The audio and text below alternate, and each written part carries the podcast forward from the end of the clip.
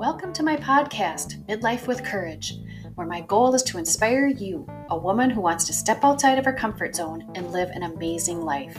I'm Kim Benoit. I'll share my experiences, stories, and interviews with other amazing women that are meant to help you take those first steps towards something fantastic. So let's not wait another minute to get started.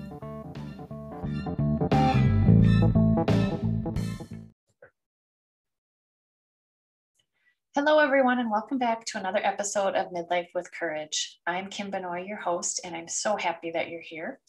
I'm also happy to have my guest here today. Her name is Dr. Susan Landers. Welcome, Dr. Landers, Susan, to the show. Oh, thank you, Kim. It's a pleasure to be here talking with you. I'm so excited to um, jump into your story here, but you are a retired neonatologist from Austin, Texas. Yes, yes. I retired about five years ago after 34 years of practicing in the NICU. Wow, wow. I don't know if I have shared this with you, but I used to work in OB. I'm a was a I'm a retired nurse now, but I loved working in OB and with the babies. And we didn't have the NICU, but we had, you know, some of our babies were sent to the NICU. And I always right, right nurses will understand this and probably you will too. Like when i had to start an iv and those little tiny babies and i got it in on the first try i was always so happy but right. um, they're very challenging technically yeah. Yeah. Yeah, it's, it's a wonderful out. field. You know i like labor and delivery too. Mm-hmm. i just chose um, nicu because it was more mother baby together mm. and i it, it, seemed to suit my need for intensive care more than obstetrics did but sure, I like sure. them both. So congratulations on such a long career there. Thank you. Thank you. Yeah.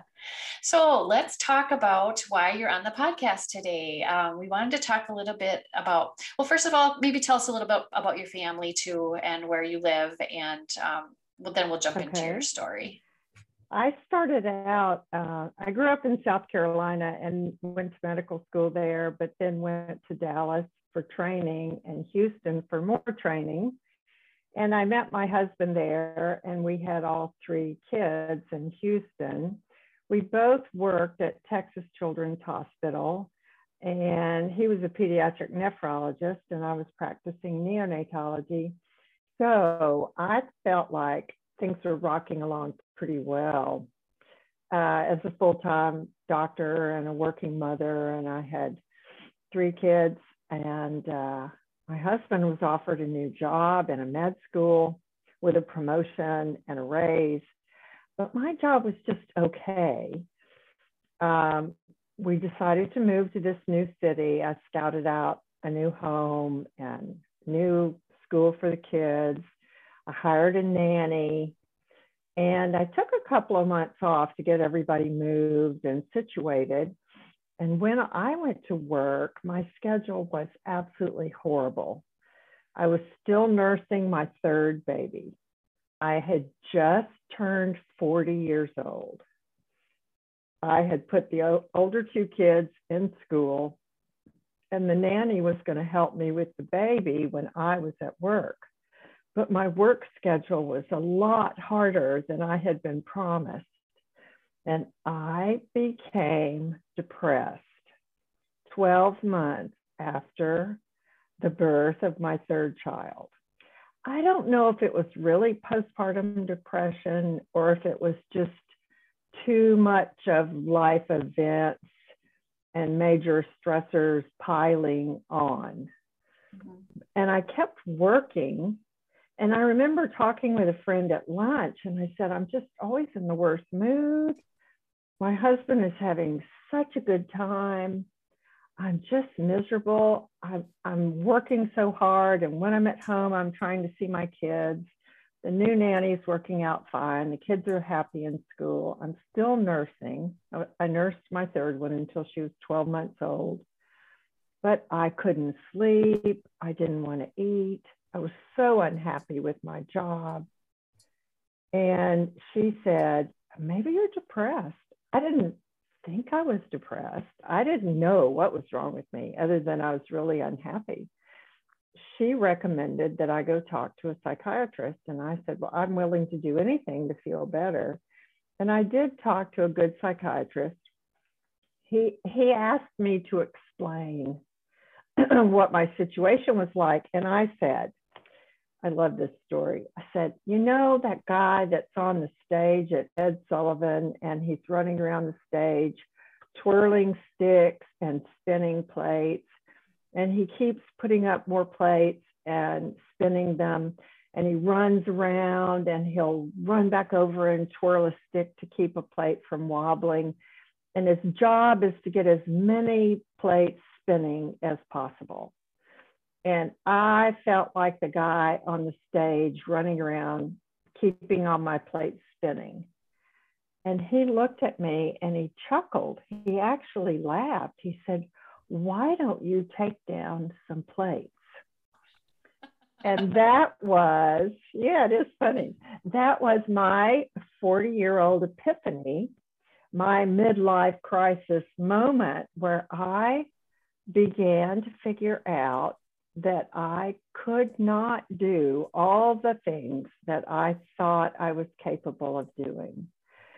And I love to tell this story because it's so insidious. If you're a career mom, if you're any kind of working mom, if you're any kind of busy mom, things just pile on and pile on. And we think that we can handle whatever it is that our life throws at us. But there's some things that might tip us over the edge. I was resenting my husband because he was having a better time than me. So my marriage was out of whack. I tried to act like, uh, you know, every other mom at school and be there for the plays and be there for the teacher conferences and rush out of the NICU and make it to school on time to pick them up on certain days. And then there was the baby. And so it was just, oh, and not to mention my work, my re- clinical research and my writing papers Am I giving talks? I was still in academic medicine then. And everything felt like a burden.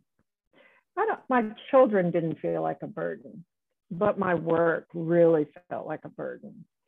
I had left Houston and all my friends, so my social support was gone.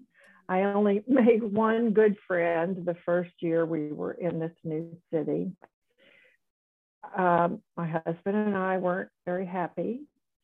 I did enjoy getting to know the teachers at my kids' school, and I did eventually meet some other women who were who had children at the school. And I made friends at the hospital, but not as quickly as I had expected. And so all of this was really new for me. It threw me into a space where I was really uncomfortable. And I had never not succeeded before. I had never been unable to handle everything that was thrown at me. At least kind of muddle through, but in this particular situation, I was really affected. I guess I was really depressed postpartum depression can occur as late as one year after, after delivery. And I suspect mine was hastened by the other changes in my life.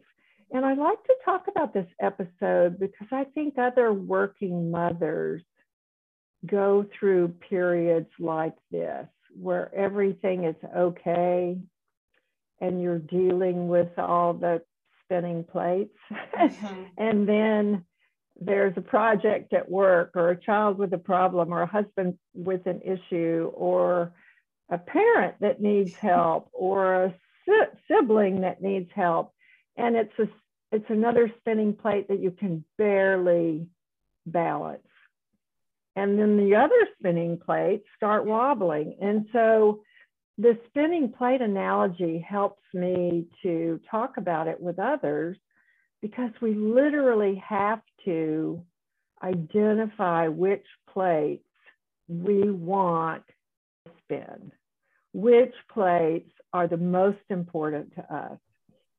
And you know, the other thing I learned, Kim, during that period was that I did not put a plate up to spin that was me. The psychiatrist also said, What about you? Where are you in all of this? I said, Well, I'm nowhere. You know, I'm in the bottom of my list.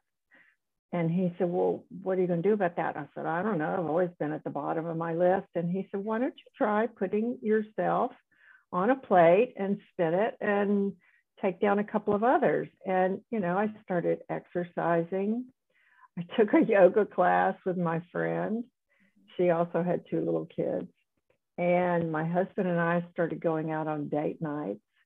And I did some other things that really helped me. But the notion that I think is so crucial about my midlife uh, disaster was learning that I couldn't handle everything, first and foremost, and learning that I had to take care of myself those two were the big things that I learned in my midlife.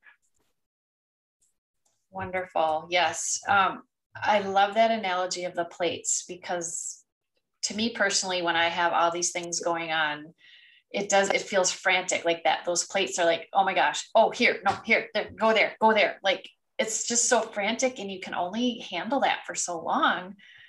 And right. they just, they're going to come crashing down you know? Exactly. Um, exactly. Yeah. I think a lot of us feel that way. And it's not until they crash that we go, How did I let this happen? yeah. And then it's our fault. Like we did something or we let people down or we, you know, it's like, no, no, no. no, it's just too much. It's, it's just too yeah. much. And sometimes it's really hard to say to yourself, I cannot humanly do this. Yeah. And that's why I think the spinning plate analogy, because each of your priorities is a spinning plate and you've got to make sure your plate is up there and then you've got to actually choose which other plates you're going to attend to or they'll start wobbling and crash too you're mm-hmm. right mm-hmm. yeah and i like how that you said it was kind of insidious because we don't we're so busy in it that we don't realize it at 1st mm-hmm. and it does it kind of comes in and here you are. the nature, uh, the nature of that being insidious was one of the most interesting things to me. and as I look back, you know, people list major life stressors, job change, sick child, divorce, moving, you know, there's a whole list of them. I had like uh, new baby. I had probably five or six major life stressors going on and didn't even think, wow, I ought to be really careful during this period. I might be a little fragile. I thought I had convinced myself from my previous seven years that I could handle whatever life threw at me. And it wasn't until I couldn't that I learned to stop and take notice and make choices. Mm-hmm. Do you think that part of it is because we have that attitude where we can we can do it all that we're in the healthcare profession too do you think that plays into it much i do think that healthcare providers tend to be a little more um, perfectionistic looking out for others uh, maybe sacrificing their own self for caring for others. We really get we learn that early in our training mm-hmm. uh, especially nurses and doctors. And we think that we're supposed to be taking care of everybody else but ourselves when in fact it's a hard lesson to learn mm-hmm. and so yes i think healthcare providers are a little more susceptible to this i was reading an article about nurse managers and charge nurses being more susceptible to burnout because they care about their coworkers. They want to make sure everybody on their team is doing okay. They want to try to give their team members the flexible schedules that they're asking for. And they really value helping their people.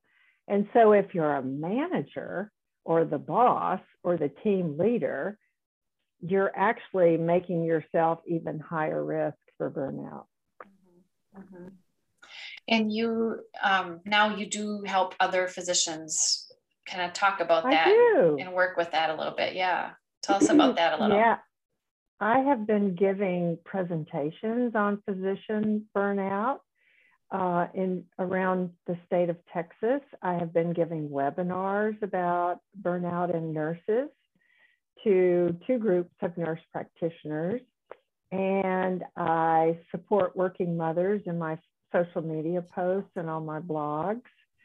I I don't want to do, you know, a a full-time career of this, but I love talking about it and practicing what's called generativity. Generativity is when older people try to teach younger generations how to do things maybe a little bit better or avoid mistakes. and and physician and nurse burnout is really really prevalent right now. The pandemic challenged people so much. We all worked too many shifts. Uh, we all did extra work. We had conflicts over vaccinations, conflicts over who who was getting care, what beds were available. It was just an awful, awful time for healthcare providers. And then for those parents who had to stay at home, they were stressed by having kids at home, not in school, having to remotely teach their children, having to do their job with kids all around. And so, whether we were in the hospital or in the office, or whether we were at home, everybody got a little extra stress during the pandemic. And so, talking about working mom burnout and nurse burnout and doctor burnout is important for people who are now trying to kind of take a breath and make sense of what they've been through it takes a while, I think, to recognize burnout when you have it. Mm-hmm. I don't know if you've experienced it I have. not.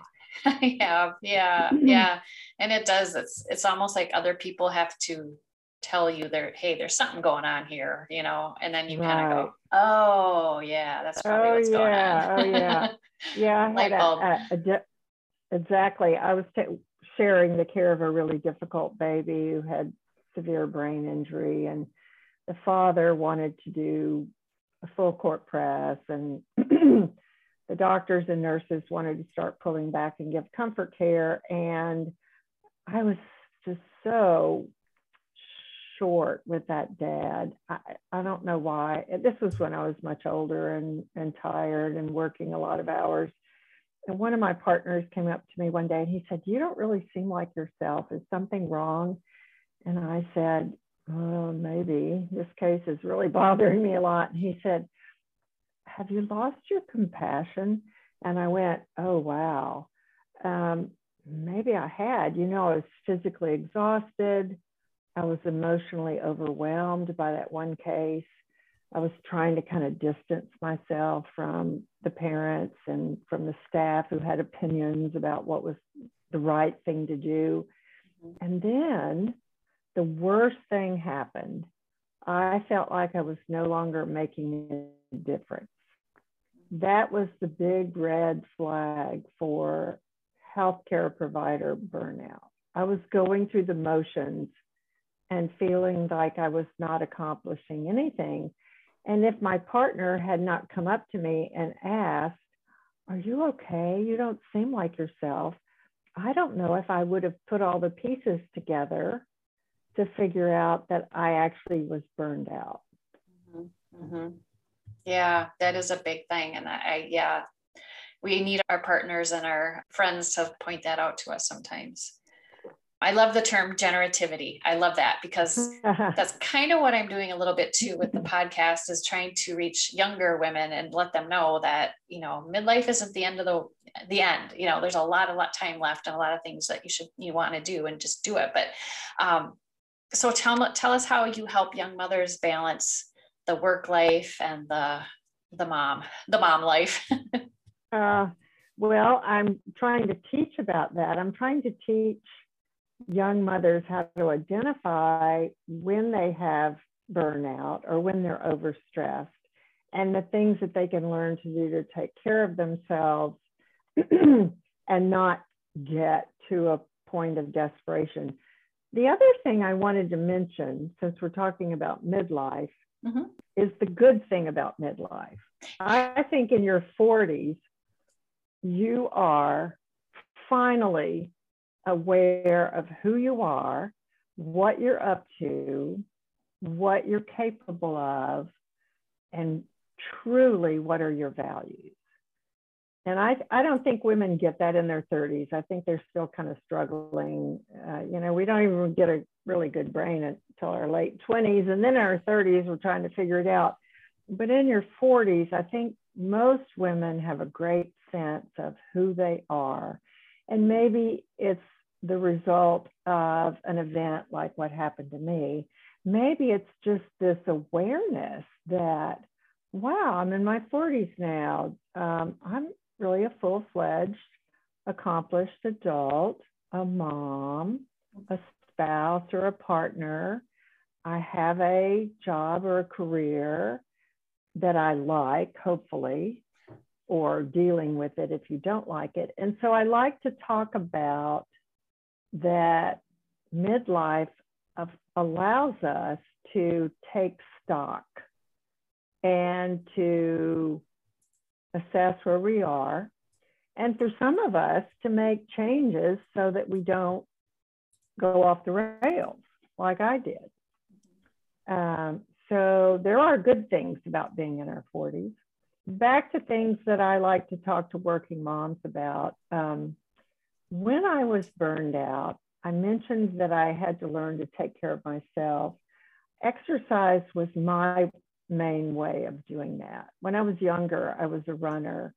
And in my 40s and 50s, I switched to the gym instead of the track or the road.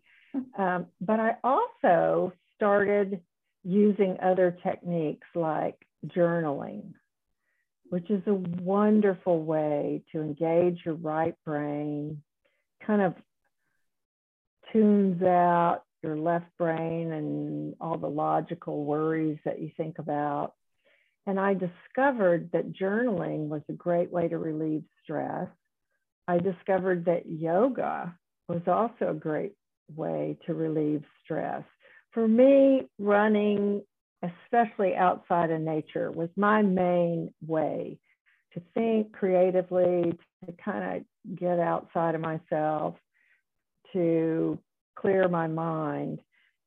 The other thing I learned later in life, well into my 40s, was how important my friendships were. Mm-hmm. If when you know when I mentioned when I left Houston, I left behind my supportive friends that we had all had babies together and got married and, and became new moms. And so I learned in my 40s that having my friends, taking care of my friendships, meeting with friends, talking with friends, getting the support that we gave each other kind of, you know, shored up was so important.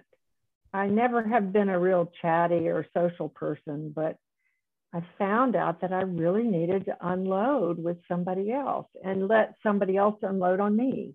And um, we're not therapists for each other, but we sure do buffer a lot of the ups and downs. And I think it's crucial that women today remember that the support of their friend group, their whatever, whoever they're closest to, whether it's siblings or friends or family members or neighbors. Those people are there to provide connection. And connection in being a working mom is what it's all about because our husbands don't feel the way we feel. Men just aren't driven to be what we seem to be driven to be as working mothers. I think, you know, uh, my favorite story is my three year old son with a fever and my husband putting on his white lab coat and heading towards the front door and I'm madly calling the pediatrician for an appointment and madly calling the hospital to change my schedule and and I looked at him and said, "Where are you going?" He said, "I'm going to work." I said, well, "What about me? Aren't you going to help me? I got to take care of this." He said, "You you always handle it. You'll take care of it. I don't need to help you." And he walked out the door.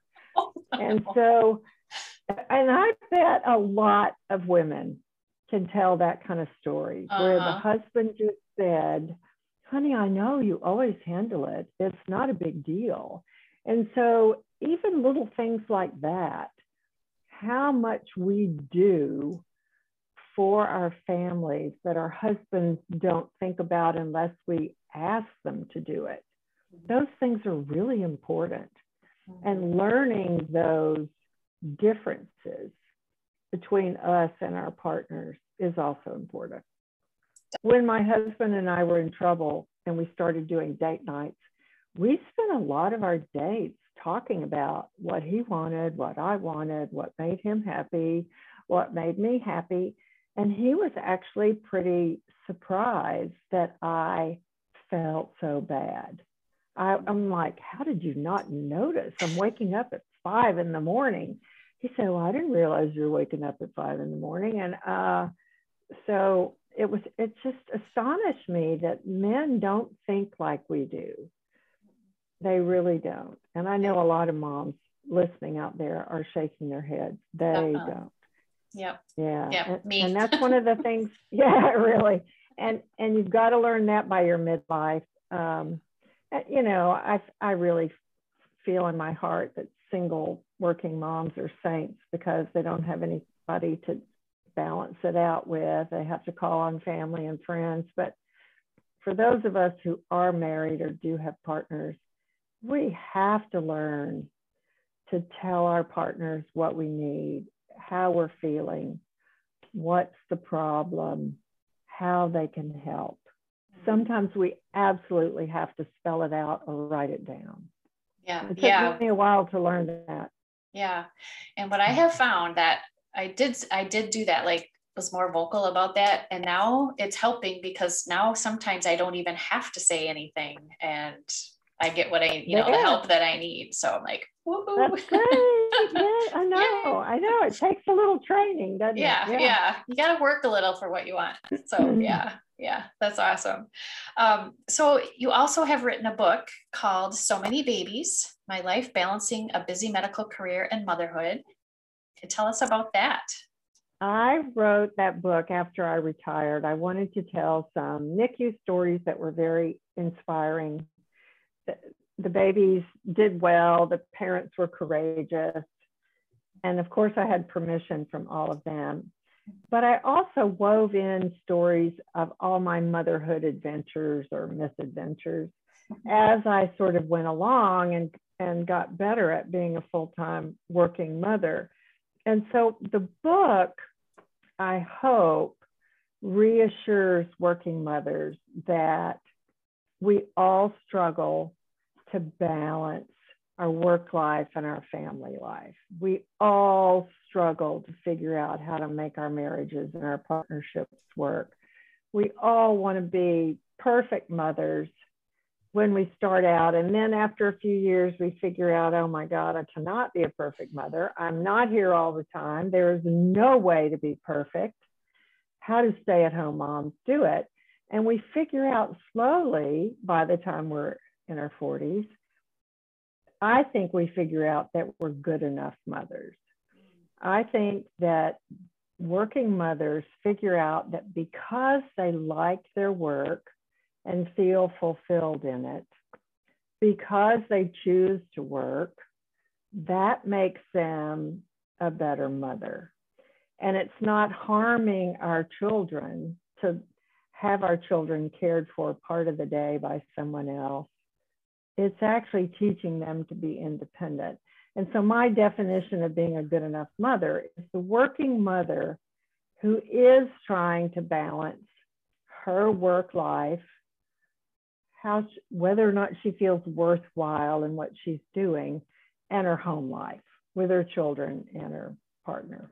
and I decided to make that book about all the mistakes that we can make getting to good enough mother. And so I intentionally, I'm very vulnerable, I'm very open. I tell a lot of raw stories about challenges my kids threw at me along the way because I wanted other working mothers to say, oh man, here's this pediatrician who struggled with exactly what I'm struggling with. And that was my goal in writing the book, not just to talk about the NICU, but to talk about my life being a working physician. I love that. I think it's really important that we um, show the younger generation that even though, you know, we get to a certain point, we look like everything's wonderful and perfect and uh-uh, it wasn't and it's not. So um, no, they should no. feel like they have to be as well. The NICU mothers, they would commonly say, you know, we'd be talking after the work was done, we would be talking about an older sib doing this or that. And they would say, oh, my three year old's doing this or that. And oh, my seven year old is having trouble at school. And I would pipe up and say, oh, God, my kid did that too. And so many NICU moms would look at me saying, really? Your kids have the same problems? I would go, yes, what, where, where do you get this idea? Pediatricians are not perfect mothers. We're just working mothers like everybody else yeah. we just try to do the best we can. And so it was the NICU moms asking me questions about how I expected my kids to be perfect, and me saying, wait a minute, they are not perfect. and I'm not a perfect mom. I'm just doing the best I can, like you are. Uh, I just happened to be a doctor. And it was always so fun to talk to the NICU moms and and reassure them that we're all in this kind of sisterhood together. Yeah. Even the people you sit down and have lunch with, mm-hmm. um, it's it's just so important to connect in the workplace, in the neighborhood, mm-hmm. uh, at school, uh, at a soccer game, at a swim meet, wherever. Yeah. It um, I, it was hard for me to learn to do that, but once I did, I had some people to to go to to help me to support me mm-hmm. and the sooner we all admit that that feels good knowing that somebody else is in it with us mm-hmm. i really settled down a lot sure and did sure. a much better job yeah. yeah wonderful well, you have shared so many wonderful messages with us today and your story. And how can people find you if they'd like to learn more about you? And maybe there's someone out there who wants to participate with your um, social media post and your blog and your book. So tell us where we can find you. uh, my website is susanlandersmd.com. And I have a special free checklist there for working moms it's 21 items. It's real short. SusanLandersMD.com slash burnout. And that is a free checklist for moms to take and see if they are burned out. I've got lots of resources on my blog, resources for moms, uh, lots of topics, general pediatric topics, and access to buy my book is there. Okay. Um, so I would love it for people to just go and see if they like the checklist, see if it helps them. Um, yeah, that's yeah, my that, social media posts are there too. My social media handles are there. Okay. All right. And we'll put everything in the show notes as well so people can see those and click on those as well. Susan, thank you so much again for being my guest. I really enjoyed this and I'm excited to uh, see what the listeners think. Oh, thank you, Kim. I appreciate the invitation. It was fun talking about these issues. Yeah, for sure. Um, well, we will talk to you soon. Okay. Thanks so much. Thanks. Bye-bye. Bye.